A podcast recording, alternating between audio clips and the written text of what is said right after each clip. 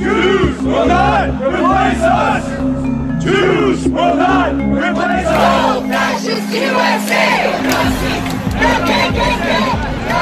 fascist USA! It's no accident that the car ramming took place. It's domestic terror. Very fine people on both sides.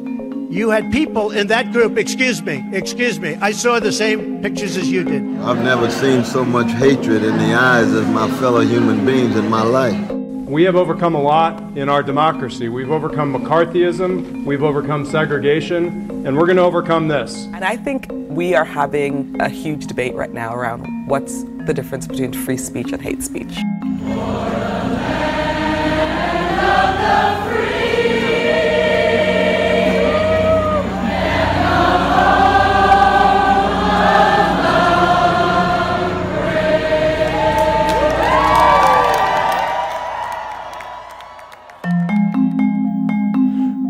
Welcome back to Overcoming Extremism. I'm Mike Signer.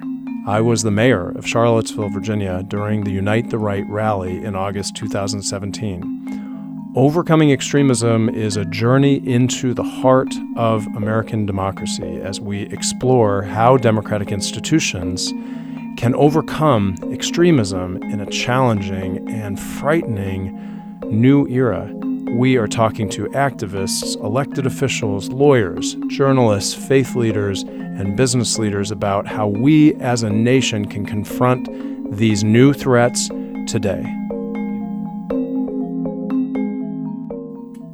My guest today is one of the country's leading authorities on the history of the far right in America. Nicole Hemmer is Assistant Professor of Presidential Studies at the Miller Center for Public Affairs at the University of Virginia and the author of the book Messengers of the Right. Nikki is a regular commentator at Vox.com and the Washington Post. Nicole was on site in Charlottesville during August 12, 2017, and she later created a popular podcast about Charlottesville called A12. Nikki, thanks for being here with us. Thanks so much for having me. You know, I grew up in Arlington, Virginia, and the headquarters of the American Nazi Party was in what is now a coffee shop, which was a block from my elementary school, five blocks from where I grew up. But we kind of laughed at it. There was mm-hmm. one older man who would kind of come in and out of the building, and it was more a symbol of how pathetic that movement was. Now you see something entirely different in terms of its consolidation. What explains that? So I think that that reaction as to the American Nazi Party, to the Ku Klux Klan, over the past 20 or 30 years has been really common because you think of it as kind of a hangover from an era that is over. Here are people clinging to a past that they've already lost out on, right? right? America has become fundamentally more diverse. It's become fundamentally more tolerant and accepting. It didn't seem like there was space in the political landscape for these folks. But they have spent the last 10 years or so really working to create that space, to modernize themselves, to repackage white nationalism and white supremacy in ways that would make it more appealing to a new generation. And that means a lot of organizing online, a lot of marching around in white polo shirts and khaki pants or a nice tweed blazer. And that because people thought about white power and white supremacy as something that was old and dusty and sepia toned, hmm. they didn't recognize it when it was online and cleaned up. I think one of the things that was most shocking to people is that, while people are watching the evolution of this movement online, the violence of it is striking we interviewed Vegas Tenold recently, a journalist who's been embedded with these groups, and he talked about how dangerous they are, how mm-hmm. physically violent, how criminal, and what is going on for people who are drawn to wanting the street fight to this to, and then obviously to extremism and to terrorism to be drawn into the orbit of this. Do you have thoughts, insights into this attraction of violent people yeah, so there is a split within this new white power movement. And there were people like Richard Spencer who was working to clean up the image mm-hmm. of white supremacist, right? We're not violent. We're just, we're intellectuals. We're trying to protect our rights as white people, that kind of language and that kind of political positioning, especially with the rise of Donald Trump. This idea that we can mainstream ourselves if we don't seem like we're torch wielding, violent white supremacists. The problem is, first of all, white supremacy is an inherently violent idea. It always is accompanied by violence because violence is what holds that power model together. But also, the people who were being attracted to these movements were largely young white men who were being radicalized and found a real masculine identity in the violence associated with white supremacy. And you see that in groups like the Proud Boys. The Proud Boys who are doing that ritual. So they had this ritual in which they beat in their members that you had to go through this physical fighting. It's something that we see with with gangs all the time. Right. And that is about reinforcing both racial superiority, right? We're strong, we can win fights, and gender superiority. We're men, right? And we know we're men because we throw and we take punches. And so it shouldn't come as a surprise that this was violent, but there's a reason why at first in 2015, 16, 17, when media organizations were really starting to tune into the alt right, that they didn't see that violence because they were too focused on the political mainstreaming.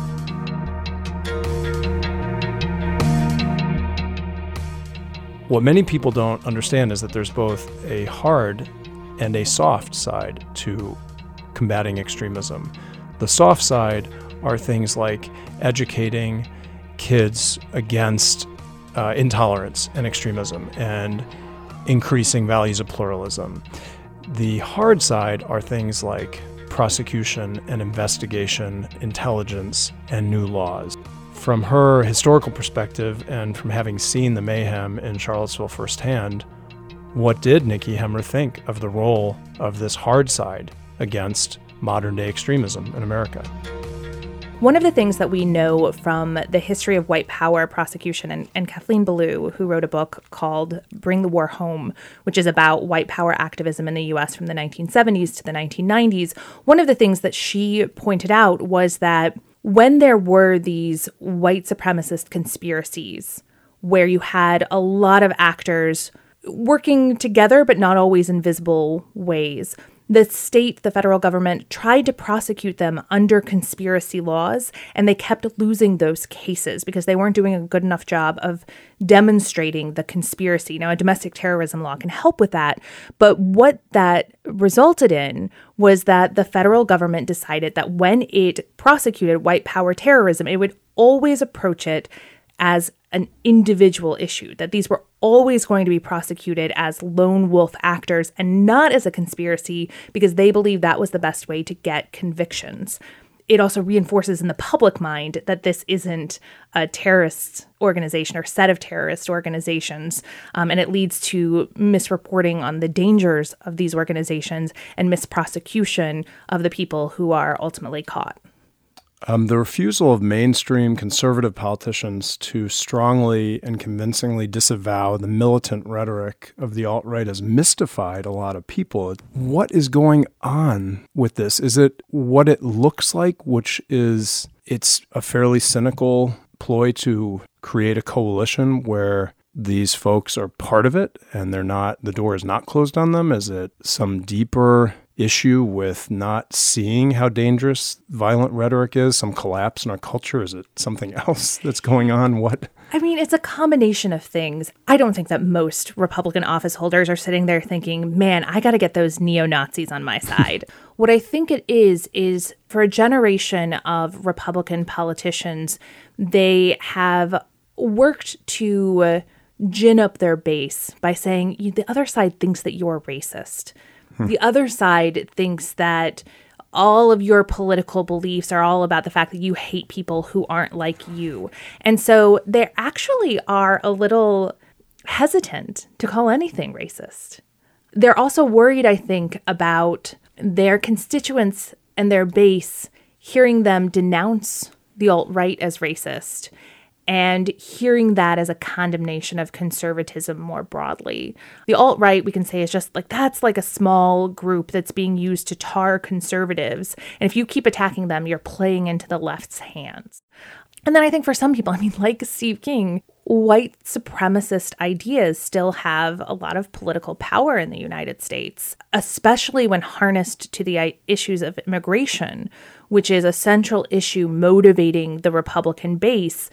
Republicans are treading very carefully because they don't want to lose their office. And if they, they are seen as being too soft on immigration, which attacking someone like Steve King might be seen as, they're not going to do it. And it became, in many ways, a litmus test. I hmm. mean, even today, if you criticize Donald Trump online for saying both sides, A, you'll get pushback from people who say, well, he didn't actually say that. And then they will also say that there were bad people on both sides. Didn't you see the Antifa? Like, it becomes that response by Donald Trump has become a standard talking point.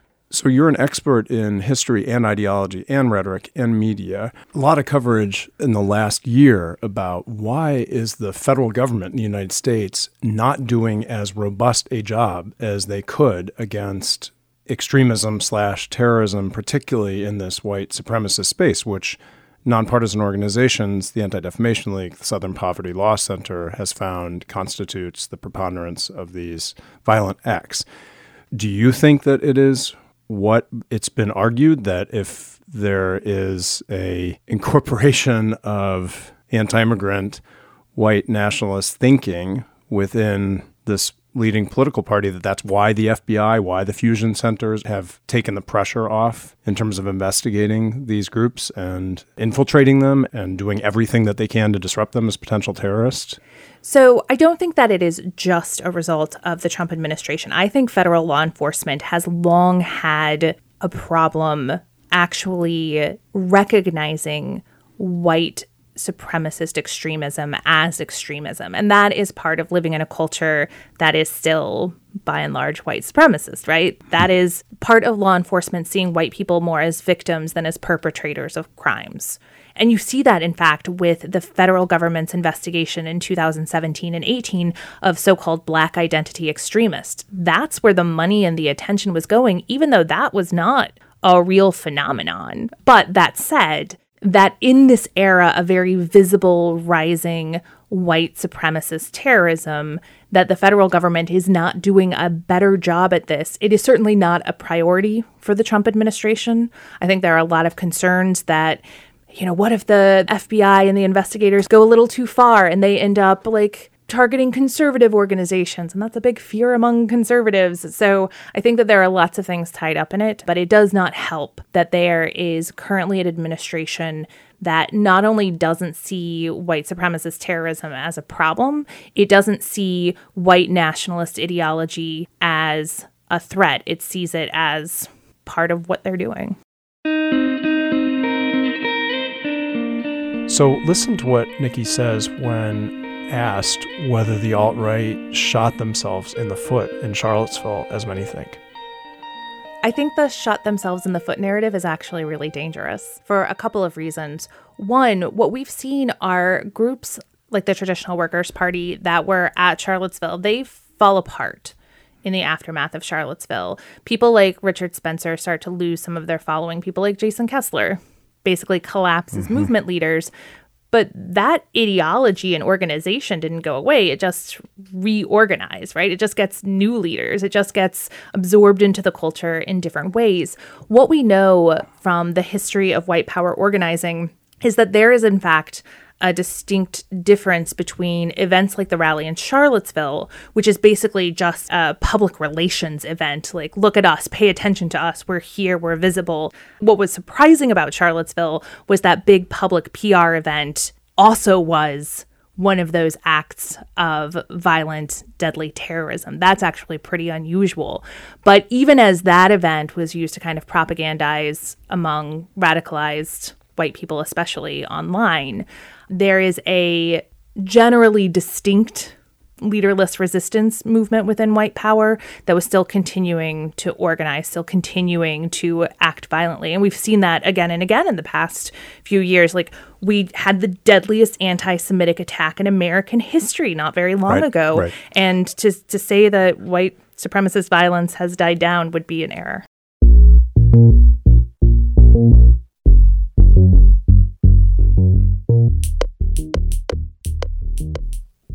Nikki sees some value in Antifa's confrontational and even violent approach to the right, or at least in understanding it. I think that is how they perceived their actions. It's very much embedded within anti fascist ideology that what we learned from the rise of fascism in the 1920s and the 1930s is that if you do not cut it off at its root, it will grow, it will become empowered, and it will be nearly impossible to stop. And so, what you have to do is, by any means possible, stop fascism where you find it.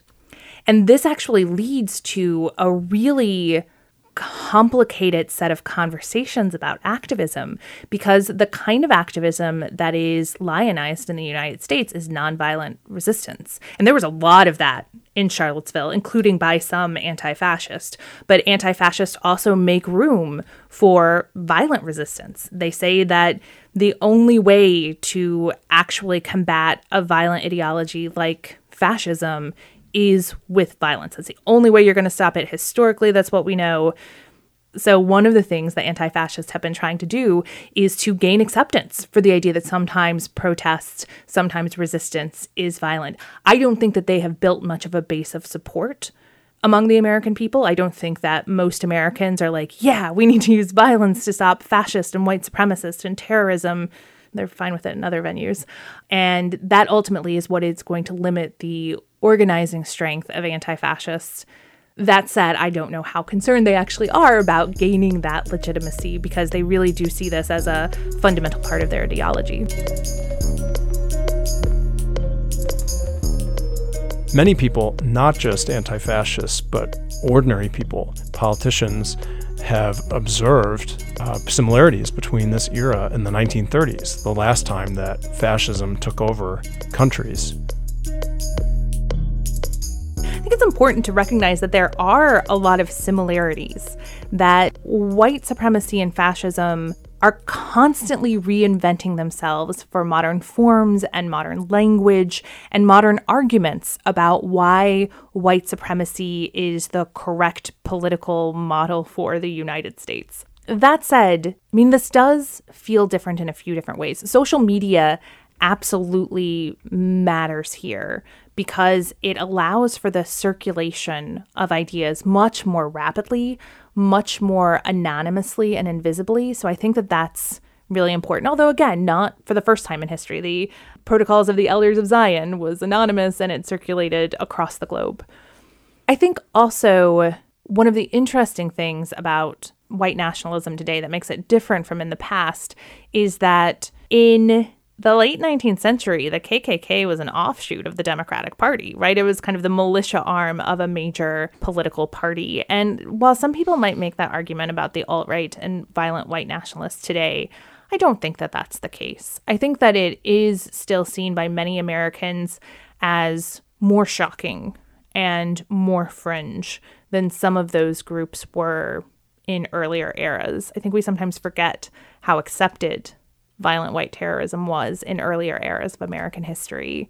But all of the features that we've talked about the organizing, the kind of terrorism style, the anonymity, and even the international, the international networks of violent white nationalism, that there's this idea of support and that your name will be remembered as a defender of the white race, that you were willing to give it all in order to see your ideology to its logical conclusion.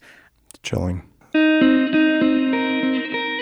You're a historian, you take a long lens on things, you look throughout all of American history. Are you left optimistic or pessimistic about American democracy's prospects in light of what we've seen these last couple of years? I can't say that I'm super optimistic in the short term. I think that democracy in the United States faces any number of challenges.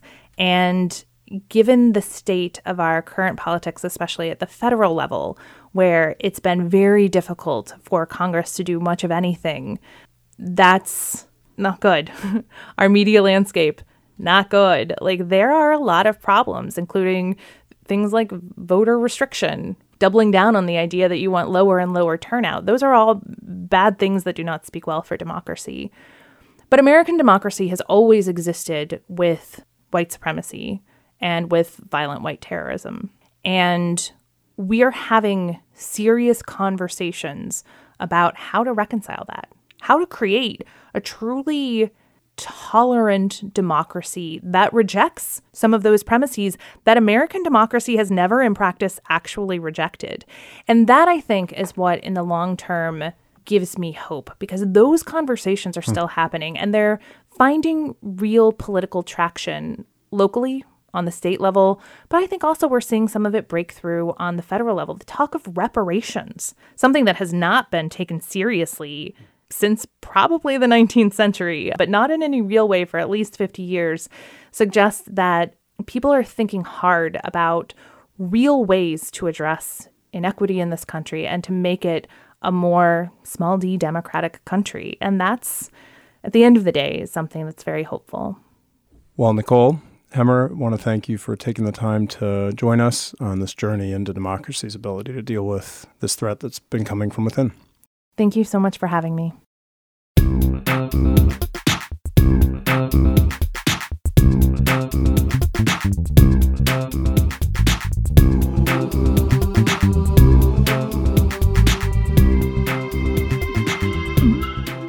Nicole Hemmer is Assistant Professor of Presidential Studies at the Miller Center for Public Affairs at the University of Virginia, the author of Messengers of the Right, and the creator of the podcast A12. You've been listening to Overcoming Extremism. Overcoming Extremism's partners include the Anti Defamation League, the Fetzer Institute, the Charles Koch Institute, the Ford Foundation, Lowell and Eileen Aptman through the Soros Fund Charitable Foundation, the John Pritzker Foundation, Comcast, NBC Universal, Democracy Fund, New America, Georgetown University's Institute for Constitutional Advocacy and Protection, the Aspen Institute's Justice and Society program, and Defending Democracy Together. Overcoming Extremism was produced in Charlottesville, Virginia. Our producer is Elliot Majerzik. The opening theme was created by Poddington Bear, and Elliot composed and produced the musical interludes and the closing music. I'm Mike Signer. Thanks for listening.